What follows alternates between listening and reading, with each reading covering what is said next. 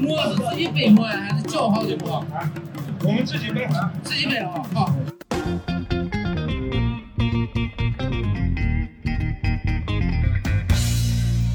听众朋友们，大家好，欢迎收听新一期的掰馍会谈，我是本期的主播林康。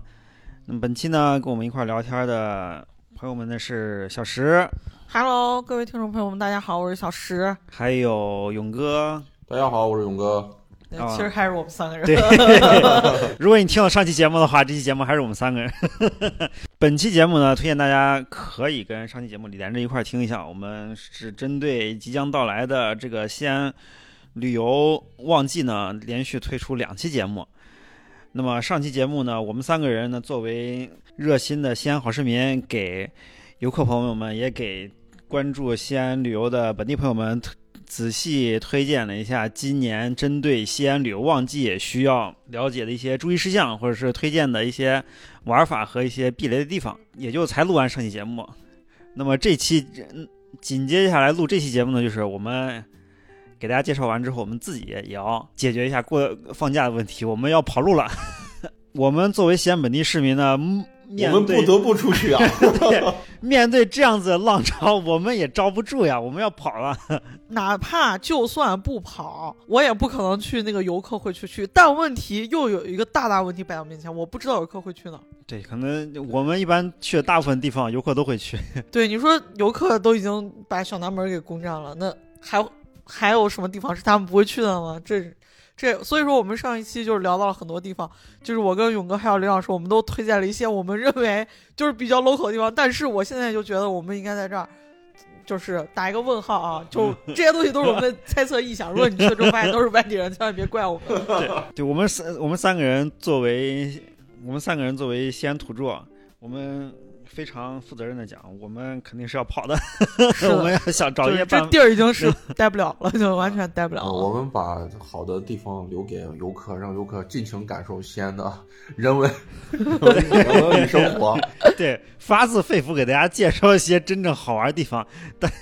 但我们自己呢也想了一些逃避的方法，怎么说来避一下这个对避下人潮、嗯避避险啊。所以，所以，所以即将到来的这个五一，还有端午节，还有这个呃暑期，甚至甚至后半年的这个中秋节和国庆节，可能都是我们这样子这个这个操心西安旅游发展的这个西安市民 需要考虑的这个旺季问题。那么，首我们首先从每年的春夏之交这几个三日游的方向来讲吧。其实，其实往年我在我在基本上上学到工作这些年的这个这个清明五一假期的时候，我都没有太往太往远去，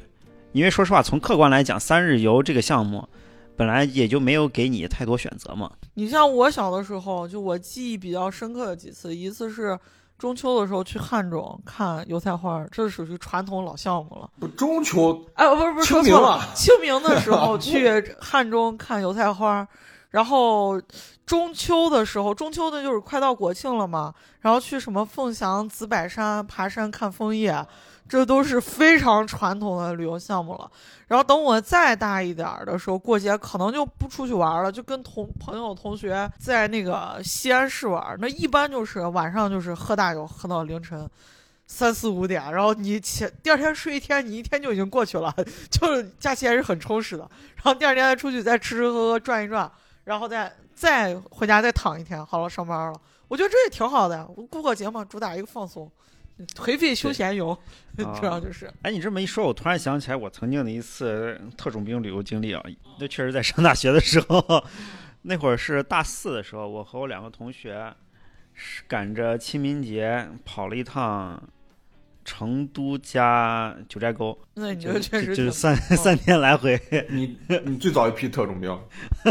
我上大学的时候，其实也跟李老师一样特种兵过。我在三天之内去了山西、山东、河北三个省。当时是，你是真特种兵。当时是啥？当时我们学校开运动会，然后你去的是山河四省，然后运动会不是刚好就是周五、周六和周日嘛？那我想运动会跟我也没关系，而且你说我是一个大大学生，我运动会逃逃逃走了，那班主任也不不可能说把我叫过来啥的。那大学生嘛，还是比较自由。然后我直接就跟老师说，我说我请假什么，我要回家一趟啥了的。然后老师就准假了，然后我就出去玩，我就去了。那会儿没有朋友圈是吧？我管他了，反正我假都请了，你管我出去干啥呢？我就我心里就是这样子想的。然后我就出去了，就像一个特种兵一样，先去了呃山西去看了那个山西省博，然后又转了转，然后当天晚上就直接就拖着行李就去了河北，然后最后一趟是从。好像是从太呃，是从山东回的北京，因为山东离得近嘛。我是我是那个走了一个环儿，就是先坐到最远的地方，然后再一点一点往回推，然后最后回来就贼累了，真的贼累了。然后一整感觉每天都在奔波，拿着箱子乱跑。但是现在想想，真的贼劲大呢。我现在可能不会复刻 当年的辉煌了，太累了。我我觉得二位都是都有这种特种兵的经历，我其实就没有，因为我觉得我是一个比较慵懒的人。我觉得，我觉得我要出去玩儿，那我可能会奔着一个地方，就是舒舒服服的，就在那个地方慢慢悠悠的去去待待一段时间。我不会特别赶。我我我到现在其实也是一样，就是我不管到哪个地方，我都是睡睡自然醒，从来不赶早，从来不赶早趟。但是，呃，我我会玩的比较晚，但是我不会赶特别早。比如说我早上起床，我是一定要睡好的，然后起来精精神神的，比如说去逛我我比较爱逛的，比如说商商业呀、博物博物馆呀、艺术馆呀，然后还有就是这个菜市场哦，啊这些地方去去逛，逛完之后，然后晚上去去就是酒吧呀，或者是夜生活比较密集的密集的地方啊，然后去去去玩，然后没有说是在某个地方特别特种兵。当然，对你要这样是要硬硬要说有特种兵的啊，就是我有一次是跟着我们单位，啊，我们单位的这种三日游，就真的安排的是妥妥当当，十分十十十分十分十分圆满。就真的到了地方之后，就开始跟着团各种各种去 游玩加团建。这个是我觉得让我唯一觉得就是比较特种兵，特种兵一些，其他好像还真没。那那如果那如果给你留的时间比较短的话，三天左右的时间，你这种比较闲散的玩法，你之前有没有玩过什么地方让你这种三天让我觉得转的比较舒服的？转转贵州贵阳，贵阳这个城市让我就是就是我其实到贵阳之后，我对这个城市的唯一印象就是茅台，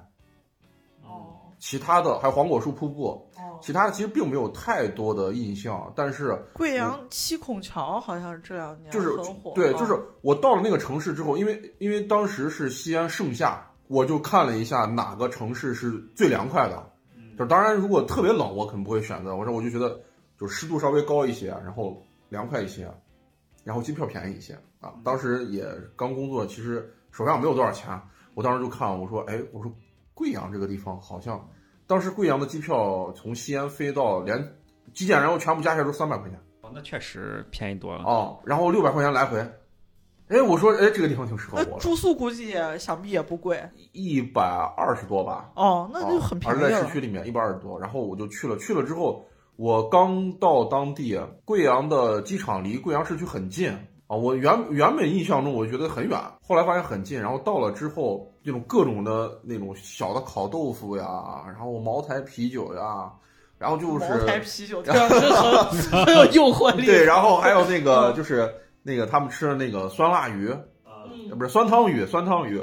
哇！我去了之后，我就发现特别对我的胃口。然后我就看好多人就是那种，就那会儿还是叼着挑着扁担，然后有一个脸盆儿，就那个搪瓷脸盆儿，里面放了炭，上面有个网子，然后放了一些小片儿小片儿的这个烤的这个豆腐。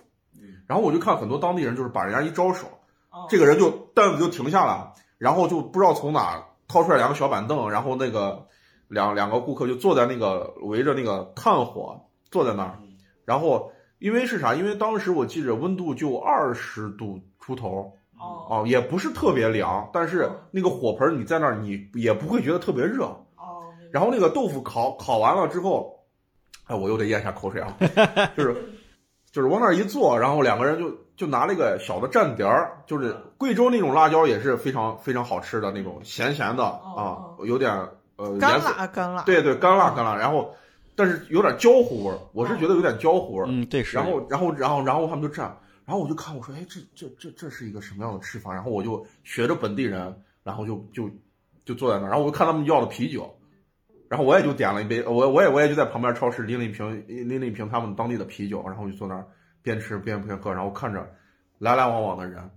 我觉得哇，这个地方好舒服嗯啊。然后对，然后很松弛，然后呃，第二天就是我我住的酒店，我就跟前台的那个工作人员聊天儿，我我跟他说，我说景点我都不去，商场我也不去，我就是想好好的吃。嗯。然后你告诉我你们都都去哪儿吃，然后我说你们要推荐那个什么，你们外地人给外地人推荐那些景点儿，你都就别叫我，你就别跟我说了，你就是去你们经常经常吃的地摊儿，或者说是那种宝藏小店。啊，当时还没有宝藏小店这个词，我就说这种小店儿啊，苍蝇馆子，嗯。然后他就给我推荐了几家，推荐了几家之后，然后，然后我们就去吃，吃了之后，我呃，就是因为我还还跟了我们几个同事，就是我们就吃了那家那个片片的那个酸汤鱼啊，我吃完之后，我们几个人就互相，大家就是你要知道那个好吃的东西吃到嘴里之后，然后大家突然抬头看向彼此，那种真诚的眼神，证明证明这个东西真的好吃，真好吃啊真的好吃。我到现在都记得那个味道。然后是我们因为行程很短，我们要飞要要回西安，要回西安的时候，我们拎着行李走到那家片片，就那边卖鱼的那一家，我们互相看了一眼，又吃了一要不然，我们再吃一锅。然后我们看了一下时间，呃，然后因为市区离那个机场比较近，我们就说不行，那就再吃一锅。然后我算着时间，就是就真的就是看着表啊在吃，看着表再吃，吃完之后大家意犹未尽，嗯再来一锅。然后我们再，然后我们其实当时已经有点儿有点儿飘了，嗯，然后当时那个就是上鱼也很快上来了之后了，我们就在就大家这时候突然意识到，就觉得哎呀，好像时间真的不够，怎么办？我们就开始商量。然后呢，我们就说，哎呀，那如果真的不行，那我们不行就买买稍微高价一点的票，坐下一班回去。啊，然后我们就查，了。然后我们查了一下，还真的有下一班。我们心就是心里就稍微就是没有那么慌了。然后另我们另外一个同事就说，害怕啥？万一他晚点呢？啊，这地方这么爱下雨的，万一他晚点呢？我们说那行，我们就赌他晚点。然后我就把那片把鱼吃完结完账之后，赶紧打车就去。啊，打车到了机场之后，果然晚点了。然后真晚果点，然晚点了，这太爽啊，果然晚点了。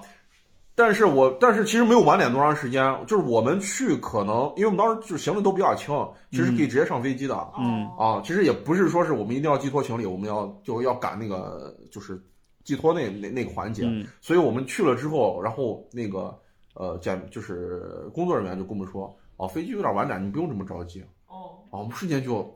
slow down 了，你知道吗？啊哎呀，就是在那儿，然后然后大家就坐在坐在后后后机后机厅的时候，大家看了一眼，哎，早知道再吃一锅。呃，这这这嗯这就是我当时觉得我们比较短期去了一个地方，嗯然后利用就是利用下班之后，然后去让我觉得比较呃比较舒服的一次短途的这种旅行，就两天三天嗯啊，什么景点都没去，就是吃了睡，睡了吃，嗯然后就是去感受一下那个当地的一些他们的一些吃食，一些小的一些就是一些，就是我我就是其实你在这个街道上去逛的时候，总能发现一发现一些特别跟你的城市不一样的美感的地方。嗯，对，我是特别喜欢去看这些地方，因为那会儿那会儿摩拜还有，我们那会儿就是买了摩拜的月卡嘛，然后就在城市里面去骑。啊，当然那个贵贵阳那个地方也有点起伏，也不是特别好骑，但是没有像重庆那么那么严重。嗯但是你要是骑，绝对没有问题。然后我们去玩的那个大的一些区域之后，比如新城新的一些城区什么，我们都没去，我们去的一些老的城区。我印象很深，就是我去了一个特别老的一个筒子楼，嗯那个筒子楼在我的，因为我从小小的时候就在筒子楼里长嘛，就是就是那种老的那种，就是前苏联建的那种砖房的那种，就是那种厂，就是那种筒子楼。然后呢，我在我的印象中，我就觉得那个地方就是光秃秃秃、干干的，嗯，然后就是那种那种感觉。但是去那个地方，那个地方特别湿润。我到那个楼前头，那个楼上那个砖是有一层青苔，然后青苔，然后还有种的很多的一一些我说不上名字的花，颜色非常鲜艳，然后又又很湿润那个地方，嗯但是又不热，然后瞬间我们从那儿过的时候，我们几个人的目光就一起看见路路边的那个楼，然后我就突然觉得哇，这个城市好美好，嗯。就真的就是那一个刹那就觉得哇，这就是可能就是小确幸加 小美好啊。哦，然后嗯。然后我们把车子停下来，在那个楼的下面那个底商里面有一个卖那种面，就是那种面，就是跟我们这边吃的面不一样，它浇头特别多，哦，然后是那种碱水面啥的？对，是碱水面，硬硬哦的，有有点有有点像伊面，有点像方便面的那种口感。哦，但是我们就是吃完吃完之后，再骑上单车，再看着那个场景的时候，我们往回骑，我们就觉得哇，超幸福，哦，就这种感觉。啊被治愈了。对我就觉得哇，这这这就是我来这个城市去慢悠悠的玩了一下，我真的没有去什么所谓特别有名的景点和人群涌涌动的这些地方，嗯我就是觉得这一系列的小美好就放在我我的这个旅途的这个记忆里面，我就我就对这个城市莫名的喜欢。嗯然后我在我有孩子了之后，我孩子两岁多的时候，我就带他又去那个地方，还去的那一家吃的那个鱼那一家，嗯然后青石板路啊，呃然后也带他去，还去看了那个楼，我就觉得哇，这这这这就很舒服。而旁边那个菜市场我也进去了，因为是居民区嘛，老的老城区的居民区。我进到那个菜市场，我看到了很多我在西安没有看到的很多的这种，就是颜色很鲜艳，但是长得很水灵的一些瓜果蔬菜。哎，我就觉得哇，这个这就是我想，这我这我这就是我觉得去旅行，我去看到和我去感受到的这种，就是就美好美好的事物。嗯这这就是我我我我一般这种小小的三天，我就会会选择这种我没有特别强的目的性嗯啊，但是我会选择一个地方去，去了之后去感受这种呃小美好吧嗯啊，去发掘一些小美好，然后让自己的这个呃旅途和假期觉得更加好玩一些。对对对，我你你这样说让我想到我自己两段线路，一个一个线路是一个线路是之前可能我在节之最早的节目里也提到的泉州之旅啊，因为去我跟我媳妇儿去泉州那个地方，因为她也是你没有一个强目的地，你就是你你就是扫一个电动车，然后你买一个电动车的周卡或者月卡，然后你就黑骑。它那个有共享电动车，你在那种城市骑共享电动车，跟在西安骑完全是两个感觉。因为泉州那块儿，它老城区保存的非常好，而且它整个建筑是完全是不一样的风格，就是那种红砖古厝，只有闽南那边才有的建筑风格啊。然后呢，到处都是那种大车进不去的那种小小道道，你只有骑电动车才能在里面窜来窜去不费劲儿。然后呢，我们就骑电动车这儿窜窜那儿窜窜，路过这个小寺庙看一看，然后呢，路过像那他们有一个特别著名的景点是市舶司，就是泉州那会儿的海关嘛。当时一个特别重要的一个行政单位，你就看这只能在一个车都进不去的一个小巷巷里有一个小庙，上面有个牌子写的市舶司。然后类似的类似地方还有很多一些，像像天他们那个天后宫啊或什么的，你都是从小路才能过去。然后呢，庙周边可能有个三五步路吧，就有一些他们当地的一些小饭馆什么，你也不知道是。咱也不看大众点评啊，或什么要什么名气啊，或者是，呃，专门一个特色的，它就是你当地特色小吃，你没吃过，然后我们进去吃，吃那些他当地那些咸米饭，然后呢，呃，小牛排汤什么，跟本地人一块儿吃个小饭馆，人也不多，一吃就完了。然后呢，三天三三天就这么就这么瞎逛，逛了三天，然后呢。就是这种轻度的玩法，让我就觉得好像能对一个目的地，就是或者是，或者是你或者你的行程，是带来一个很好体验。基本上好的体验都是来自于这种你想不起来你去哪儿的地方。就是我我是那种，就是如果说要选择一个地方去，就是我可能没有那么强的目的性，除非说是比如说我要去，我要去这个地方去看什么。我才会去定这种特别详细的攻略，但是如果说我只是说想去这个地方，我一般都不太会去。当然，网上的信息我会参考一些，但是我不会特别强目的的去干、去看。嗯啊，我真的觉得，就是我到一个陌生的地方去感受这个地方的生活方式和呃餐饮文化啊，然后可能比我要去打卡的那种感受可能会更好。我我觉得我可能就是之前的旅游方式跟你们俩都不一样，我就是那种强目的性的那种，就是颇有点像这个特种兵旅游一样。我记忆最深的是，我们当时我跟我同学就是从北京出发，然后我们途经了成都、川西，然后又去了云南，最后到了湖北，回到了去了江苏。我们俩在江苏分开的，我从江苏回西安，他从江苏回北京，就等于绕了大半个个大西南，绕对到再然后再绕到华东。对，然后大绕了一个大圈儿嘛。然后我当时记得最清楚，是我从丽江，就是去那个大理的时候，他是坐的火车，就三个小时还是四个小时。我们当时就觉得说还能接受，因为大学生你对那个时间的观念还没有那么紧迫，就是说我今天就是时间非常短或者咋的，就是时间上我们还稍微能宽裕一点。但我我当时想起来最搞笑一个，就是我们当时买的是硬座嘛，结果上去之后，那个售票员给我的是卧铺的票，我当时心里还说，我的天，这这云南这么豪气吗？还给我升个卧铺，然后结果一看是他们硬硬座，对，硬座不够，三个人坐三个人一个铺坐一排，然后对面坐三个人。我后来我都已经快想不起来我在丽江看了啥，我光记得我在丽江的火车上跟一个阿姨就是。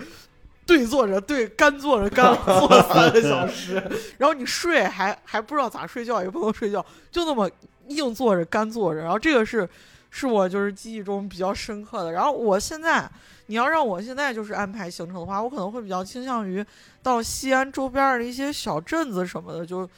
大概四个朋友左右的，大家去了之后，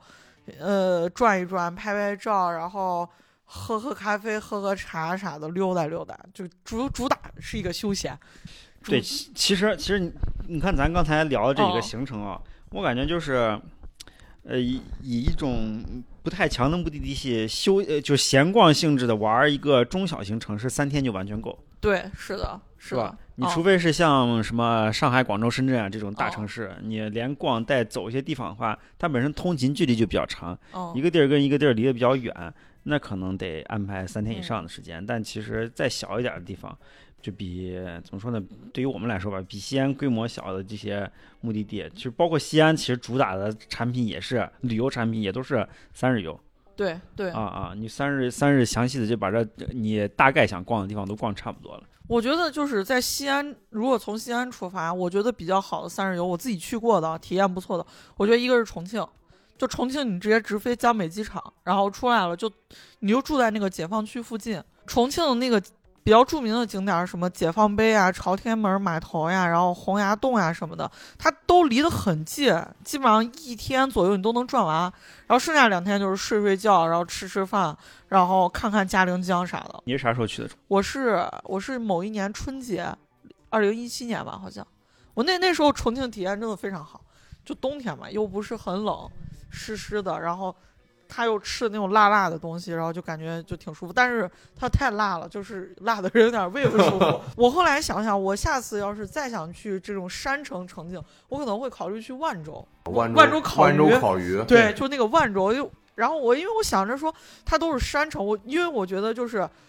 去了这么多城市，我最喜欢的这个城景就是就是重庆这种山城，因为它跟咱这种大平原完全不一样，就是一层一层的，然后所有的街景都变得特别的，就是怎么说呢，充满了新鲜感，就是你也不知道你拐个弯之后你就会去哪儿，这个这种感觉在西安是很少有这种感觉，我就觉得当时觉得最新奇的就是我在那个洪崖洞那个地方，然后我坐了个电梯上十二楼还是十五楼，我出去一拐就到了那个解放碑了。然后我会觉得说这也太太怪了，就神的很说重庆这块儿我也有特别迷之迷思的一次，我我开车去的，啊！然后我的导航导到这个位置，我就在它的，就是我在它目的地就在我的右侧，但我啊看到的是一个高架立交，然后我就迷了，我就当时我就说哇，不是这这这这这这什么是吧？想不明白，想不明白，真的想不明白。后来我没办法，我看旁边有交警，我给交警说，我说我找不见这个地方。交警说啊，不在这个地方，我带你来，我带你走。然后交警在前面，我开着道，我开着车，才绕了一个大圈儿。我说哦，原来在这个山上头呢。对，反正但那个山上头去了以后，发现又是一楼。对它那个整个城市就是变得极具有探索性，就是跟咱西安这个横平竖直的马路路网完全不一样。然后就是那种你一拐个弯儿，你都不知道你去哪儿了。我觉得这个感觉就真的挺好的。就是因为我本来就不太认路，然后我在那个重庆完全就是走迷的一个状态。我住在我那个住的地方住了四天还是五天，我每次都拐错地方，而且 拐错的地儿还不一样。然后这个还探全啊，反正反正就是，如果你是一个喜欢探索的人，我觉得重重庆就是你哪怕说你避开那些人流量特别大的景区，你不去洪崖洞，不去解放碑这些游人如织的地方，你光是在重庆走，你都会觉得是一种特别怪的体验。重庆就是他说重庆，其实我我现在就是近几年我没，就是近两年我没去重庆，但是我最近开想想重庆的时候，你刚说的时候，重庆在我脑海中出现了一个特别奇怪的景观，嗯就是重庆这个城市晚上特别赛博朋克。就是我一直觉得嗯就是就是前一段时间赛博朋克这个特别火的时候，我当时看完之后我就说这不重庆吗？我不知道我不知道是我有这种感觉还是不是重庆就是赛，大家之前那个赛博朋克特别火的时候，重庆就是那种五 D 赛博风什么的。哦，对，啊我就觉得蛮赛博朋克的一个地方。而且重庆它有好多的那个城区什么的，还挺老旧的。我觉得跟成都那个繁华，还不太一样啊不太一样。嗯主要是人家这个山城景城景，我就是非常的喜欢。不过我现在发现，我对很多这种目的地的感知是通过这个，就是这两年的短视频发展，多这种短视频博主更多的来自于这种三四线呃之外的地方，然后他们讲的一些很多点，就让我特别好奇。比如说，呃，最简单的例子就是我之前我可能在上期节目也提过，就是《早餐中国》这个节目，他每一期节目就是五六分钟，但是他讲的都是一个三线以下小城市的一个早餐摊儿的一个夫妻俩或者什么的经营的故事。你看似很简单，但是他们挑的店儿都还挺好的。然后他们就介绍当地的那些呃，就是这个早餐怎么好吃，然后呢，周围人怎么来吃，然后呢，两口子夫妻店的关系又怎么样。但是呢，他提到这些地方呢，我之前如果要是就我之前很多地方都没关注过，比如说固始这个地方，你们听说过吗？啥哪两个字儿？固体的固，开始的始，这个也是我在看这个节目才知道，它是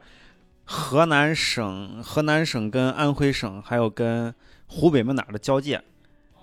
然后呢，它是就是它是在河南的东南角，然后是嗯，直说的话，它是一个挺比较穷的地方。然后呢，是属于这种河南的那种农业区，就耕田固定区，然啊，然后呢，它里面就说他们那块儿做一些烧鹅、烧鸭子什么特别特别有名，然后呢，就就延展延延展说他们那个名字可能跟这个这个鹅的这个故事这个名字也有关系。当然，这是这是他们闲聊唠出来的，但是就是这种我们日常完全接触不到，或者是你想不到这个城市的名字，然后不知道在哪，他就给你提这个有个早餐摊儿。然后早餐摊儿是在当地有多火多火，所有的市民都去那儿，整个这个城市的生生态通过一个早餐摊给你勾出来，你就知道它火的地方在哪，它市市井的地方在哪，然后，然后它又是个吃，它又是个饭点儿，就把我们上一期节目聊那些关注的集中元素，其实全浓缩到一起了，然后就几分钟给你给你聊出来，介绍一下这个吃的，然后，然后就是一季有三十多期，各种小城市。然后，然后我就我听我看了这个节目之后，我就特别好奇。首先是江苏省的地级市，都是基础建设特别好，小吃特别多，啊，我就感觉特别想去一下。然后还有像福建省的闽西，然后在他们讲说是闽西的吃吃东西的方式，因为到了闽西之后，那个呃跟沿海地区其实隔绝挺厉害的。然后他当地吃的这些早餐呀，还有吃，还有当地人生活习惯，包括方言啊什么的，跟跟沿海地区这些厦门、漳州、泉州这些地方完全不一样。地理的原因，它每个地方跟每个地方隔的啊太、太严重了，对，隔阂太严重。然后就这些特别偏门的地儿，在其他的一些节目里根本就没有曝光，就被遗忘的地方。然后呢，这种节目就能把它串起来。对，尤其福建这个地方，它啊因为耕地面积不不多嘛，然后又都是多山多丘陵，然后一个城市跟一个城市地方看着很近，对。但实际上没有办法沟通和交流。对。古代的时候，哎呀，对，没人提，我都这这些这些名字，我操，提你比如说一季节目三十多集，可能有三分之一我都不知道这个名儿，我得我得边看节目边去查手机，我才能知道这地方在哪儿。然后呢，有了这样的启发，我就会去看好多这样呃好多类似的小城市，小城市哦。以及，而且这些小城市其实你你其实作为目的地的话，它是一个比较短期就能达到的一个一就一一个选择吧。而对且，而且而且主要是你短期可以很深度的玩儿，因为城市小，哎，这个其实真的还是一个很好的很好的思路。是的啊，是的就是我们嗯避开这种大的城市或者人潮的这种景点啊是你城市啊。你像咱们现在这种怎么说呢？这种媒体或者是嗯这种怎么说呢？就是媒体时代，把身边周围能挖掘的东西，简直挖掘的太透了。我们其实去绝大部分地方都是跟着绝大部分人的脚步去的，啊，你去哪儿其实你都能找见一个非常清晰的轮廓。但是像中国的这些四五线以下的城市，其实交通很发达了，但是因为它可能没有太多额外值得关注的点的话，它没有他们有宣传的一个点，他可能宣传就不哎，不真那么好的这样子说啊。的，这样说来的话，突然想到，那我其实给孩子的暑期其实就可以安排一个这样的一个地方去对你对你甚至可以把啊几个地方，就几个小城市串串到一块儿啊。对，就专门岔开这些、这些、这些主线的玩法，就跟我们还是回到我们上期节目聊，就我们上期节目给大家就说，在西安市内如何串开大景点儿，但是其实我们在全国自己玩的话，也可以想办法岔开这种整个省内的大地大目的地。然后呢，它有一个特别，就是我在探索这些地方的时候，还有一个整个纪录片儿，如果都找不见这个地方的话，特别好的一个点，其实是在 B 站上，B 站上或者是抖音你搜那个地名儿，你可能会搜出一些抖音，抖音信息其实都有点零散了，你得哦。你得在西瓜视频上哦。或者是 B 站上找这些目的地，它会有一个中长视频的展示。哦，或者我觉得你你比如说，我现在如果说我现在要去什么地方，我可能只会看它从西安怎么去那儿，然后到那儿之后，我觉得你基本上滴滴已经覆盖到了全国。大部分的地方了，交通交通不再是一个鸿沟了。你像我之前去那个四川那边，然后从成都到那个乐山那边都特别的方便，就坐个城际高铁，呲儿一下就到了。然后下来打个车，十五块钱到到市区了，然后市区就蹬个自行车随便逛，就感觉就是这样，就非常的舒适。其实你也可以到一个到一个比较大的目的地，去那儿之后你对当地，租车，你其实也很方便。对对啊，你就以它为中心自由一些，往往往对四边去对散。你像我，我之前还有一个具体的体验，就是我去前年去深圳的时候，我坐飞机回西安，然后呢一路上我就在我看风景嘛，当当会儿回程的时候，整个全程天气还比较好，我就看飞机经过那些底下的城市，边拍照，然后呢边记记位置。整个过程比较神了，因为你手机拍你手机拍照的时候，它不是能记录记录 IP 地址吗？哦，我拍了好多我当时发现的一些大地标，比如说有一大片的那种云，呃就是那种那种喀斯特地貌啊然后呢过广州，比如说在特别偏的山沟夹缝里突然出现的小城市或什么的，我拍完照之后回来挨个对，然后对地对了才发现一些很多。嗯，也是小城市，然后特别有意思。然后呢，我再把这些小城市，比如说有那个广东还是广西的肇庆，还有梧州，它都是飞机航线会经过的城市，但是一般查不到。然后我就会特别好奇这些地方，然后我在 B 站上查视频，就有人那种毫不知名的博主，他自己拍了一段他们家乡这个地方的视频，某一段的街景，或者是他自己的生活或什么的，展示了一下这个城市风光的一个片段。然后我就去，我就去会仔细的看他这个只有可能有一两百人或者几十人观看的一个视频，我翻上好几条，然后呢去观察这个这个地方人这位朋友的生活，然后我再感受一下，我如果去的话会会体验到它的里面这个展示哪些环节，然后呢再看介绍。再看它，再看百度啊一些地方介绍，它有一些什么其他额外地方能够展示给我的。然后啊、我就对这些地方好好奇呀、其实大大城市什么地方，我在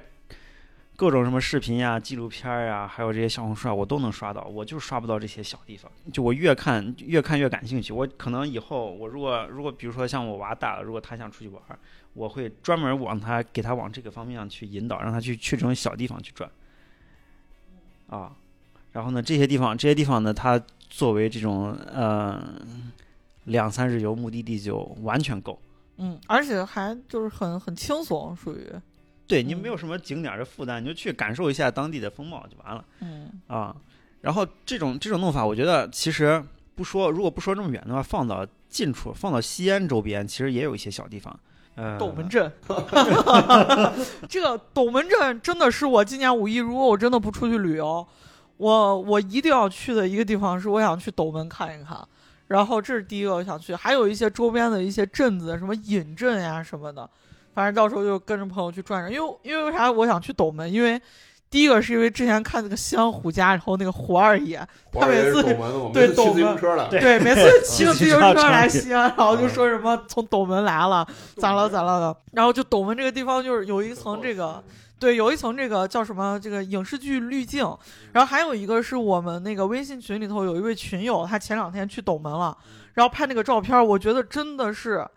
怎么说呢？就是一下子够让我回忆起了十多年前西安的那个模样。它是有有什么就是集还是不是集，就是他在镇上面的拍的那些街景，然后它两边楼不高，然后路马路还不是很宽，然后但是看上去非常热闹，就感觉很有意思。那你说一天嘛，你也不不要求，不要求有啥特殊的景点，咱就是光去那儿转一转，然后看看乡亲们都在干啥，我感觉也挺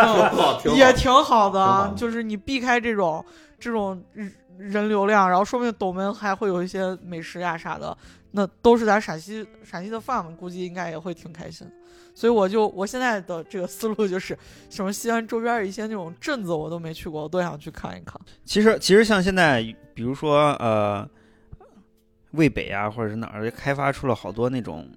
目的地、旅游目的地。因为渭北现在不是环境越来越好了嘛，哦，咱现在想象，咱现在路那一片，咱现在想象这种这种这种偏黄土偏荒的那种感觉，其实你翻过渭北再往北一点儿，已经完全没有了，几乎都是几乎都是那种森林啊。嗯，这个这个反差感也让我挺好奇的。我我现在我我其实没去这些地方，比如说像什么滨州啊、旬邑啊嗯哦啊，然后呀，这些地方我都没去过，但我坐火车的时候都听过。对它其哦实、它其实好像有一些地方跟我们认知还挺差别还挺大的，但是就我也没去过。所以咱们陕西这边也有也有一些比较好玩的目的地，你比如说，我我是这两年去宝鸡去的特别多，因为我男朋友他老去宝鸡出差，他有的时候去宝鸡出差，我就跟着他一块儿去，比如说一个周周末，然后周末我就在宝鸡转一转呀啥的，然后我还挺喜欢的。然后从宝鸡这边就往过延伸，就是什么可以去鳌山，以前冬天的时候我们就去去鳌山滑雪，然后什么坐秦岭小火车，感觉这都是可以拓出来的线路，而且可以逃离西安市，你就远离西安市区。对，其实其实就是三日游啊，感觉好像不用太强求说要去到什么地方，因为我在反思自己对三日游的期望和计划的时候，就是你可能觉得三日游我连着出行，我花这么些路上的钱，我我需要感受点那那些具体的东西。我觉得这个应该是，我感觉这个像是小被小的时候那种旅游记忆给摧残了。我刚刚又回忆起来，我小的时候去爬过一个在甘肃平凉一个地方叫崆峒山，然后当时好像就是中秋节还是啥的，就是我妈带着我，然后我们小区好多那个家长都带着娃就去了。然后我现在都有点记不清楚我在崆峒山都爬了多久，我唯一记得就是他那个景区门口停的车全是陕 A 的车，就全是西安人，你跟因为平凉、庆阳这这哦些地方离西安稍微有些近，是的，而且而且这边的人经常会在西安。对，然后就全是陕 A 的车。我我现在觉得就好多那个旅游记忆都是被小时候给塑造了，就跟那个打仗一样，然后开个大巴车就一路往那儿窜，然后休息一下，马上就去爬山，然后爬完山又下来回家，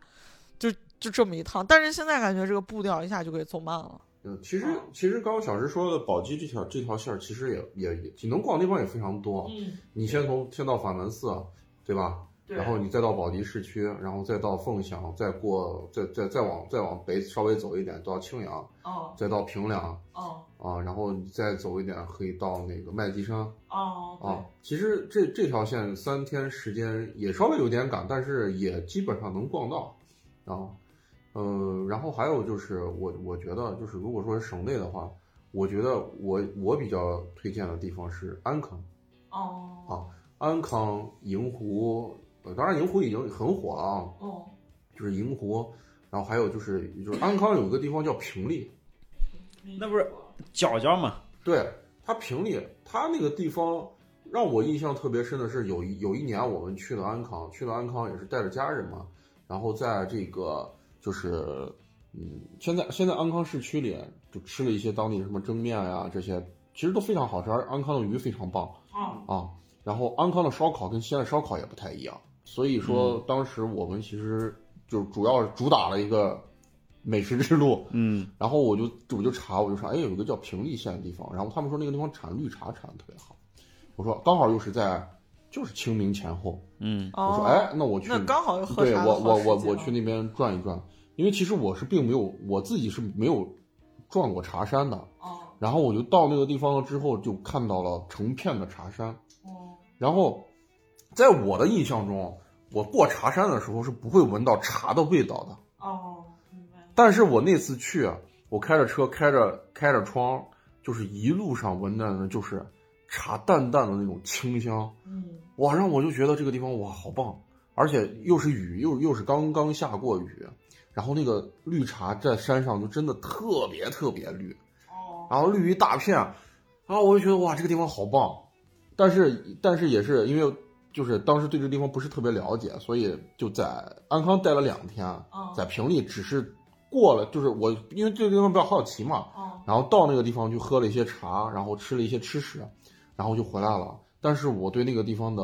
就是感受和感感觉就非常好明白。啊，所以我觉得觉得就是如果说这个五一先没办法 没办法去玩的话，我觉得呃安康、商洛这个就陕南这条线，我觉得也是非常好的一个一个一个选择。嗯啊，呃，因为空气空空气，因为过过了秦岭嘛，它的温度和湿度相对大一些，空气也相对好一些。嗯然后我我记得我上大学的时候，就是五一的时候，跟同学们去了，就第一次，就第一次自己去安康啊，嗯就我们坐火车，然后到了安康，然后到安康也是把周边的一些小的县城啊什么的也都转了一下，嗯我就觉得非常好，非常舒服。一当时我们去的时候也是没有报任何目的地，就是可能我的就出去玩，它就是一个就是放松的过程。我我其实每次去就是我会选一个地方，在这个地方呢，我可能会选一个目的地，但大多数的时间我是会去，呃，主要以感受为主嗯对，啊。我就觉得这样的方式我没有那么大的压力，就是我不想去赶趟的那种，就是就是把自己干的跟个导游一样，就是我这个点要干什么，这个点要干 干什么，我就是走到哪儿逛到哪儿，就去感受那个地方。我我现在基本上跟勇哥的这个想法是比较相似的，就是我不知道为啥，我尤其是这两年，就是每到那个快到五一或者快到国庆这种大长假的时候，我一想到要出去玩儿呀干嘛，我就会觉得很累。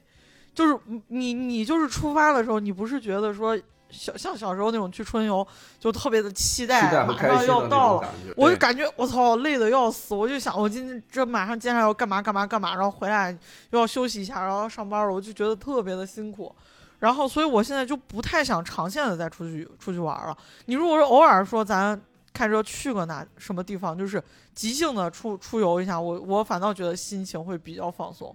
然后就比如说咱临时说去个斗门呀什么的，我就觉得哎呀太好了。但是你要让我强行的规划，就跟现在的那个大学生在特种兵旅游一样，我真的感觉你把我杀了，我都不愿意再去特种兵旅游。就你给我一千块，我都不愿意再踏上这样的旅途，实在太累了，受不了。不过确实，嗯，就是再感受一下以前嗯怎么说年轻时候的那种奔头，其实就是对外界的好奇心已经达到一个顶峰了，哦必须去用这种急速体验的这种方式来把这个好奇心也对，消解掉对对，就是那时候感觉自己没见过世面嘛，就觉得自己从来没出去过，然后好不容易这个天高皇帝远了，我想去哪儿去哪儿，那简直就是疯疯跑。对，而且我觉得就是怎么说呢？一个人从年轻到这个种成熟，他对他对旅游或者是他对想想探索那个远方的那个认知，也是逐逐层加深的。比如说一开始我们就是好奇我们没去过的这种大城市，比如说我是，比如说我是一个广东人，啊，我特别好奇北方的这些城市，比如说北方现在代表了几个大城市，我没去，我没看过雪，我想去哈尔滨。那我也只我也想不到别的地方，因为我我就我可能掌握的这些信息，我十多年来我上我集中上学，我抽空刷抖音、刷小小红小红书什么的，我没看过那些什么那些，比如说类似于什么鹤岗呀、鸡西呀这样子地方，然后更或者更小的目的地，那我只知道哈尔滨，那我先去这个地方，然后呢，他打开一条支线，说，哎，比如说。比如说，我作为一个南方人，我突然对我去了一次，我去了一次哈尔滨之后啊，对那边人，哎呀，特别大方，然后呢，跟我们这边反差特别大，感觉特别好，我下次还想去。那我不想再去哈尔滨了，我就去一些周边的这些小地方，啊，嗯，然后，嗯，然然后然后，比如说像在我像像咱们这种，嗯、本身怎么好奇心比较强，去的地方也比较多一些。感受多了之后，咱打开了一些思路，去一些更小众或者是呃大家想不到的地方，才这种逐步逐步玩。因为我因为我其实就我也在想，咱咱其实都做旅游相关的行业嘛，就在想这些受众们为啥不停的来这些西安呀、北京啊这些地方，他就该来，他还得他他必须得来。他来了这个地方之后，他才知道别的地方可以再转转。我反正上大学的时候，我把基本上就是国国内热门旅游城市都去遍了，什么武汉也去了，然后什么大理也去了，然后什么长沙也去了，反正就是那 top 十我基本上都去，厦门也去了，反正都去了，而且都是那种特种兵玩法，狂狂奔。我是、嗯我是工作工作了之后，然后把这些地方，就是我上学的时候，其实去的地方比较少，嗯呃，并没有去特别多的地方，就是北京嗯啊，北京去了，然后南京、杭州、苏州这些地方哦去了。然后我我我工作了之后，那会儿就是买刚买车了，刚买车了以后，我是先跑了一条东线，啊，就是从西安嗯，一路开到威海，我去，那你这啊开的够远一路开到威海，然后还有就是从西安嗯，开三亚，从西安整个穿呃对对对，那整个。三亚人估计看到陕西车都惊着了。我我告诉你不会嗯惊的，就是因为大家就是大家都是外地车，哦，所以他不会惊的，就是都是外地车。对，然后我就当时从西安，然后去了重庆，然后贵州、广西，然后从广西进的进的广东，然后进的岛上，在岛上环了一个圈儿之后，然后又从广东呃出来了之后去的这个湖南、湖北，哦。然后回的西安。哦就等于我把这些旅一个一个旅游旅游线路，我花了二十天时间把这所有的 热门城市穿了一个遍。啊，对，人总总有一个瞬间你会疯狂的去打卡这些东西，那对对对也不知道为啥，反正就是想对，但是我就去啊，就是去了，就是整个旅旅途其实也是节奏比较比较紧，啊，但是这些热门的地方我都去了是的，对啊。去完之后回回到西安之后，我就突然就对这些城市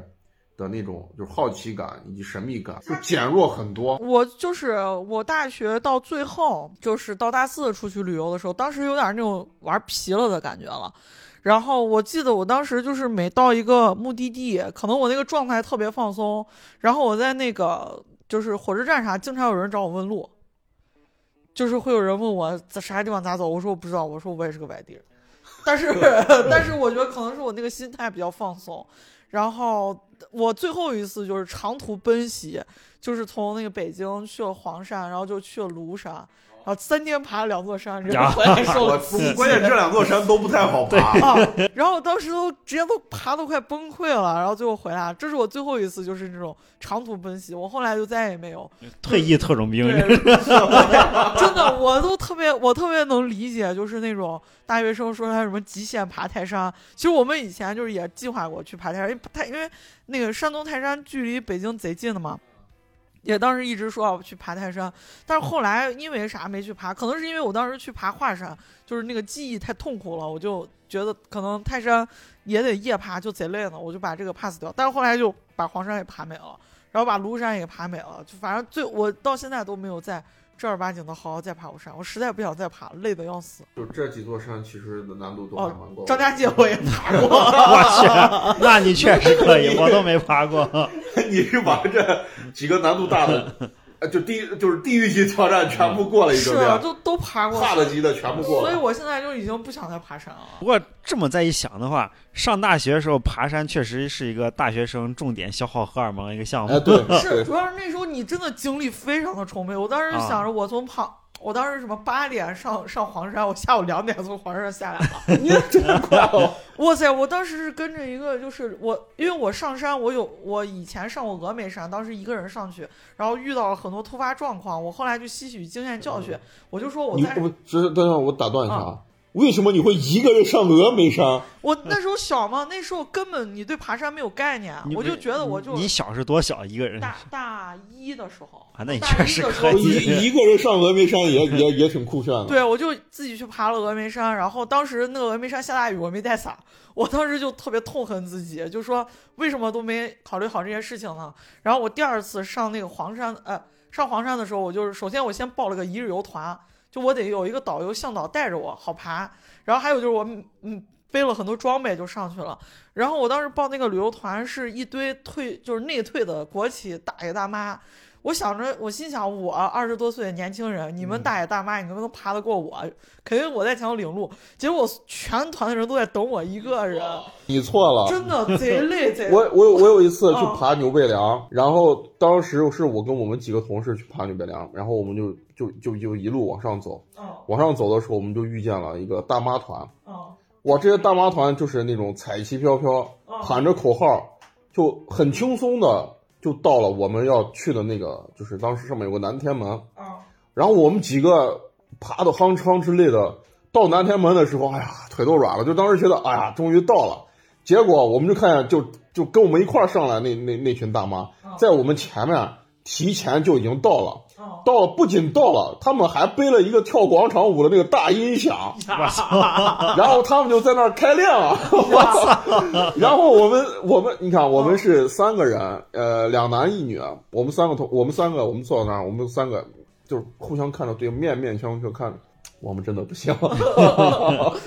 我当时那个上黄山就是为啥爬那么快？就我刚想歇歇，然后那群叔叔阿姨就说：“哎，你快快看，这个姑小姑娘来了，咱赶紧走吧。”我还没来得及坐下来休息，他们又走了。我全程都在追他们，然后就跑得贼快。然后后来下来之后真的是年轻，睡一觉起来感觉一下精力充沛，第二天就拎着行李坐火车就直接就去了庐山，然后上了庐山，然后第二休了一天就接着爬庐山，然后腿脚程贼快，就上往上就往上冲。然后当时我们看那个地图，它地图还有问题，说什么标了十几公里啥的。然后我们心想，十几公就是看那个爬山到我们到那个目的地嘛，它显示有十几公里。然后我想十几公里还挺远的，然后结果走一会儿就给走到了。我不知道是那导航有问题，还是当时体力实在是在巅峰状态。当当时你感觉走一会儿走到了，是的，反正就是很来劲，但我现在就感觉有点走不走不了，实在是辛苦。所以现在我觉得过节五，不论是五一、端午，还是还是就是有一些三天小长假、五天小长假，我主要是想去一些三线城市、二三线城市，然后主打体验休闲，就是不要再这么这么累了，不要再这么累，受不了，顶不住。就是我我我是最早的，就是哦。已经不想这么累了。我是早早的就已经进入到这个我要非常慢节奏、非常浪掷的这种状态去哦。感受一个地方，哪怕在这个地方里面，我就是吃吃喝喝、走了走街道。或者还有一种就是，比如说你哪个同学什么，他家在哪儿，你啊，对，这种这种这种这种啊其实也挺好。然后你啊比如说，你说三天你找他，然后他陪你玩一天，剩下两天你再自己玩，这也蛮好的。反正他至少能带你去一些这种本地人去的地方，我觉得也挺好的。哼 反正这种特种兵玩法，我是实在玩不动了，太 累了。特种兵文化就能持续那几年。我刚才也反思一下自己的爬山，这完整的爬山经历，好像也就是呃大学前后那几年。你在那个年轻的那个状态下，你你就是想干那个事情，对对对对吧？你就是想干那个事情嗯，啊。然后你像到到我这个年龄，我就是很多事情我不想干那个事情，就是心态上可能也有变化。就是我已经这么累了，我不想干那些事情，我不想，我不能放个假让我自己更累。是是，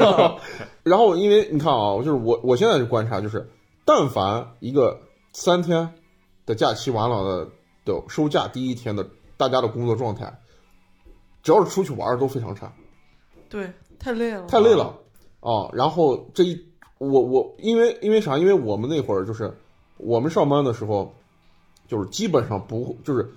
呃就是过完过完节的第一天，基本上不会开会，因为大家的状态都不好，所以这第一天是不会开会的。只有在第二天的时候，我们才会安排会议，然后才去跟大家去说接下来的，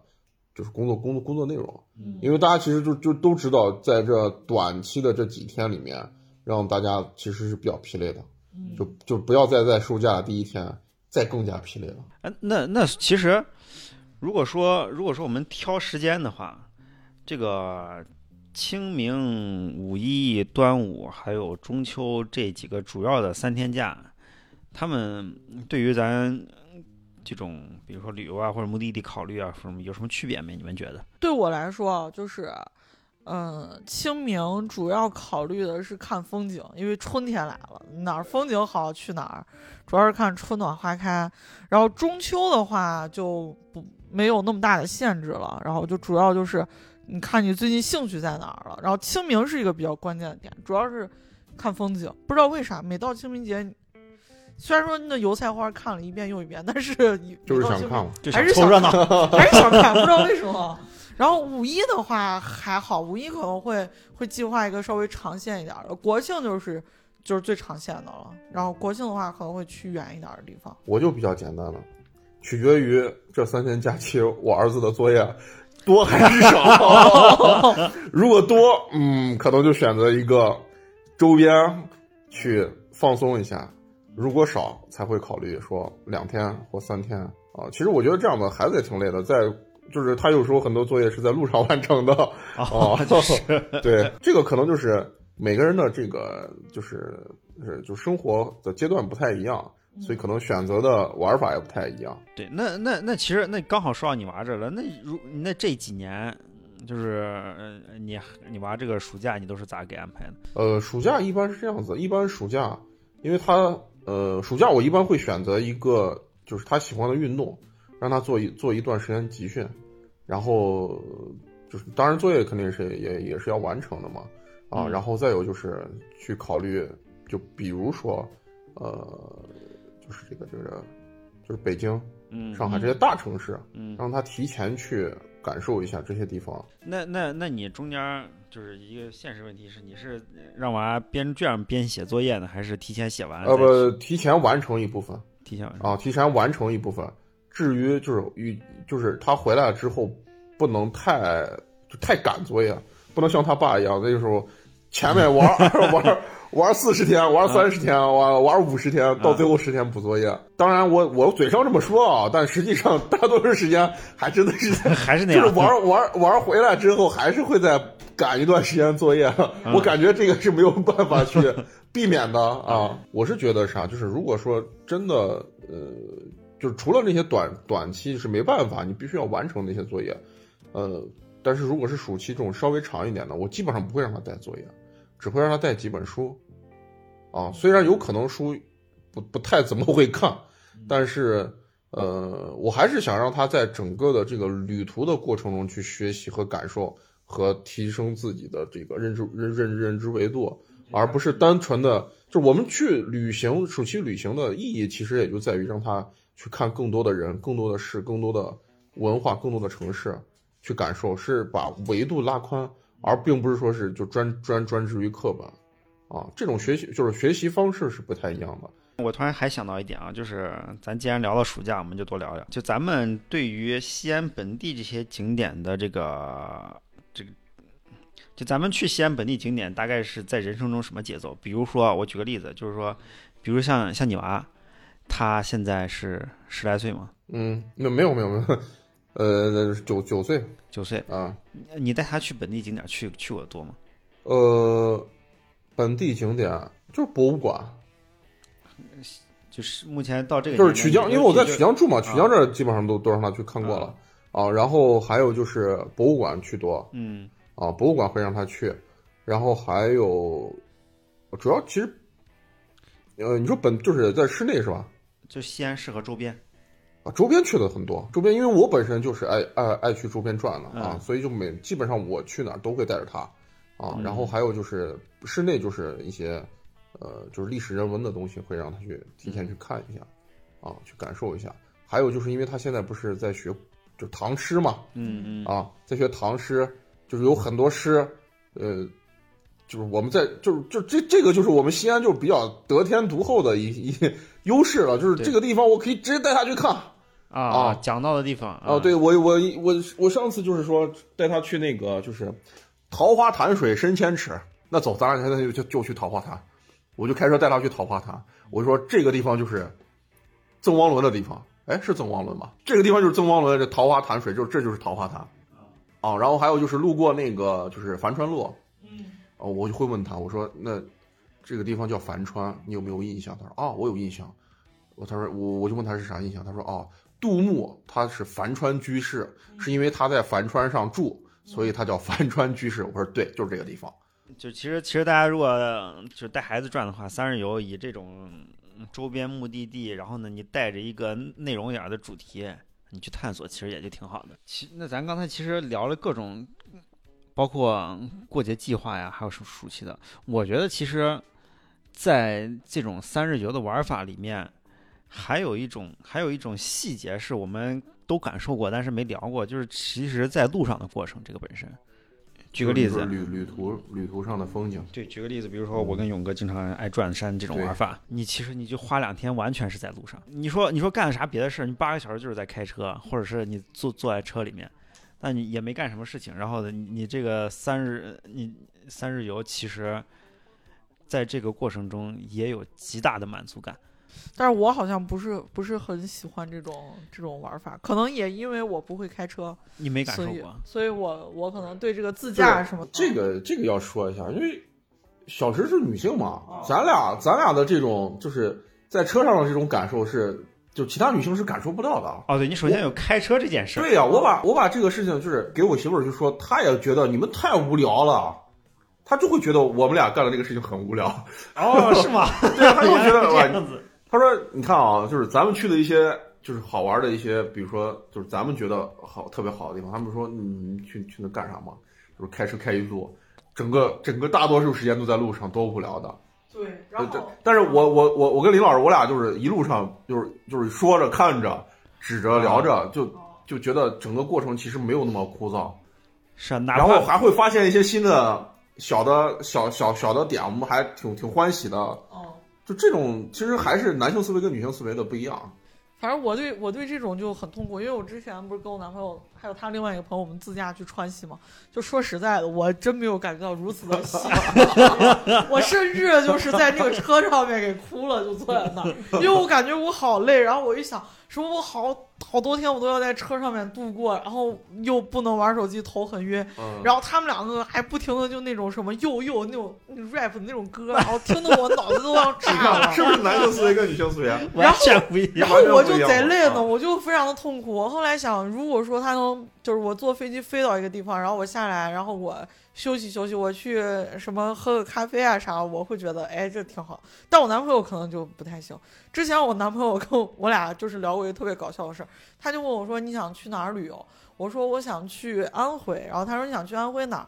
我说去那个宣城，就是李白辞秦还乡的时候，他一路南下，就就是途经安徽，留下非常多的诗作，比如说那个宣州谢挑谢挑楼，什么抽刀断水水更流，嗯然后举杯消愁愁更愁，还有他那个敬亭山嘛，相看两不厌，唯有敬亭山，那都在那一片儿，而且就是那种水墨徽州嘛，都很漂亮。然后我男朋友直接来一句。哦，我知道了。他他说你想去装逼，我直接直接给我说的。我说，然后我那直接无语了。我说行行，你也别说了，我是我会去这个地方，但我不会跟你去。在他眼里，这些东西一文不值。但是他什么，他把车一开上去，他就开始了，说什么在路上出发了就是什么目的地，我就我都懒得给他点赞。哎，这确实，我们之前我们哦之前其实也聊过一期关于呃秦岭自驾节目，但确实那会儿是三个男生一块儿聊，大家都觉得很嗨，是的，是的 但，实际上这并没有感受到，其实女生 get 不到里面的点。也也不能说 get 不到里面点。我觉得有的人他就是喜欢自驾，有的人他就是不喜欢那个非常漫长，而且主要是你说我们出去开，那全都开的高速，那有什么意思呢？而且就像盘山路，那盘山路，嗯，每一段都是一样，它就是拐弯儿、拐弯儿和拐弯儿。啊，感受不一样吧？我可能是把你们的爱好点不是不知道，就是这这这个很正常，就是就是我我跟林老师我俩开开开车，就是就是因为地上有线嘛，啊完美的过弯，我就觉得哇，强迫症那个感觉很满足，而且 没有压线，我就在那个就是两边对等，然后我一个我一个华丽的拐弯过去了。哦，我知道，哦，就那种我我男朋友当时他们开车上高速的时候，然后是往前开呢，然后人家前头有辆路虎，就路虎动力很足嘛，然后路虎前头好像是被什么东西挡了一下还是啥，他一脚油门超过去了，然后转头说：“你看咱这车也不差啥，你知道把都虎子弄一下。”我心想说：“这是什么？是我骄傲的点吗？这有什么好分享的？我并不能 get。”然后我就，但是我不能强迫他，他当时我就那种强颜欢笑，我呵呵，确实咱这车。你这太捧场了太敷。衍，太敷衍了，不是车捧个哏，捧个哏。主要是车里就那么多人，那我突我忽然说句，我说这有啥意思？这是不是一下大家尬住了？我只能强行的接，感觉贼累呢，就是完全就那种话不能掉地上，还得硬接，接不住硬接。小石这样说完之后，我就当时我我脑海中的场景感真的很很很丰满，就是就是就有有可能就跟我们一样，就上车了以后，jazz hip hop 一嗯。一一放，哎呀，然后就一路上有说有笑的，就就就就出去了啊，然后过弯呀，然后转弯呀，超车呀，都都觉得都觉得是很爽的点，啊。然后还有就是我们当时从那个贡嘎雪山下来的时候，就在那个盘山路上面，前头有一辆不知道我不知道是什么车，反正我男朋友说那个车很好，然后他们就非得要用他的车跟那辆车，但是人家那辆车加速度非常的快，然后他就一直跟那辆车，人家那个车超车就是一下就过去了，但我们那车就比较费劲，然后当时有一个弯儿拐的很大，拐过去了之后，我男朋友就说：“哎呀，肯定就是。”就这车就跟不上了呗，然后结果发现那个车在前头就是开得很慢，在等他，然后他们就激动了，就兴奋了，他们就说：“快，大哥在等着我们！”然后还在车上喊叫什么“使命必达”什么的，然后就上头了，上头对，然。后我全程就是紧紧的扣着我的安全带，抓着那个手环，然后最后下来的时候，那个车一一一脚油就走了。走了之后，我们就去吃饭，然后正吃着呢，我男朋友那个朋友突然来一句。不知道那个大哥的车开到哪儿了？他现在吃上了饭没有？我真的操的受扎心。这这这个我也有过，就是我我我因为我老自己一个人开，就是开山路嘛，就是去去转嘛，就是喜欢这种这种感觉嘛。有一次我就去丰峪口，因为林林林康知道，我就是我到丰峪口，呃，前面那段路啊，其实我已经开的就就感觉已经就感觉真的跟送豆腐一样，哒哒哒我就过去了。到了广货街之后，我才开始